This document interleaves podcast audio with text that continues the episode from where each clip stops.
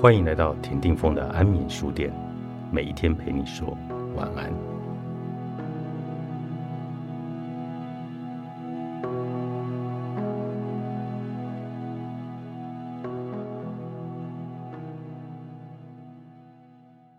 不要因为失去而悲伤，若他会失去，他本来就不是你的。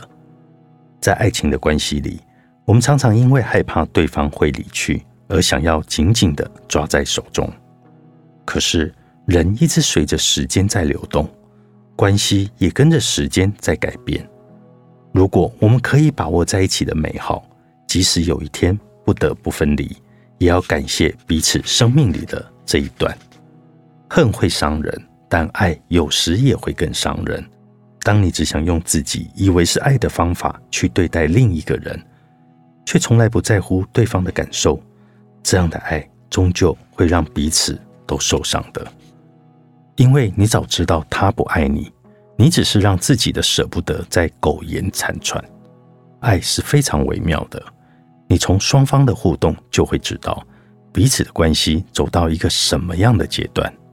但这并不是说冲突就一定不好，有时候透过冲突会有更多彼此的理解，但前提是。双方要站在维持一个更好的关系的基础上。我的朋友最近一直被一段感情所困扰，说是感情，其实连他自己都不知道这是一段什么样的关系。他的女朋友从来不正面承认他们的关系，而他却已经住在他的家里了，偶尔暧昧，偶尔又冷淡，更经常一消失就是好几天，传讯息给他都是。已读不回，让朋友长期处在焦虑、担忧的一个情况下，直到他回来，才能松了一口气。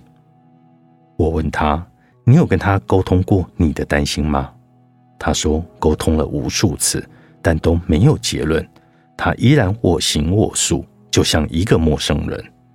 一开始，因为两人的恋爱，才会让他住进家里，但后来在每一次的沟通中，他都会强调，他们不是情侣的关系，竟然不是情侣，为什么要让对方一直住在家里折磨自己呢？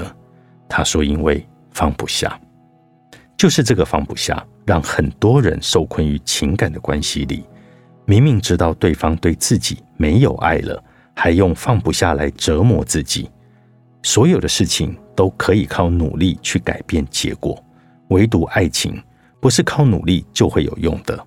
一旦其中一方心里没有爱的感觉，这段关系就是结束了。再多的表象虚伪和蜜语甜言，都只是暂时的安抚，背后的利益计算才是对方的考量。这段关系在对方找到更好的目标时，他就会弃置你这个跳板，主动喊出结束。而你也明明知道对方的坏。只是不肯承认这个残酷的真相，然后反复的来折磨自己罢了。说到底，问题在于你自己对情感的匮乏，依赖对方的存在来满足心底对情感的渴求。你难道不知道对方不爱你吗？你不能断舍离，就会一直在这个漩涡里打转。你不能舍去的情感的舍不得，对方就能理所当然的要。而你也会错失能和你真正建立稳定关系的人，继续在幻想里苟延残喘，消耗可贵的岁月。这真的就是你要的吗？让灵魂活出更好的样子。作者：田定峰，商周出版。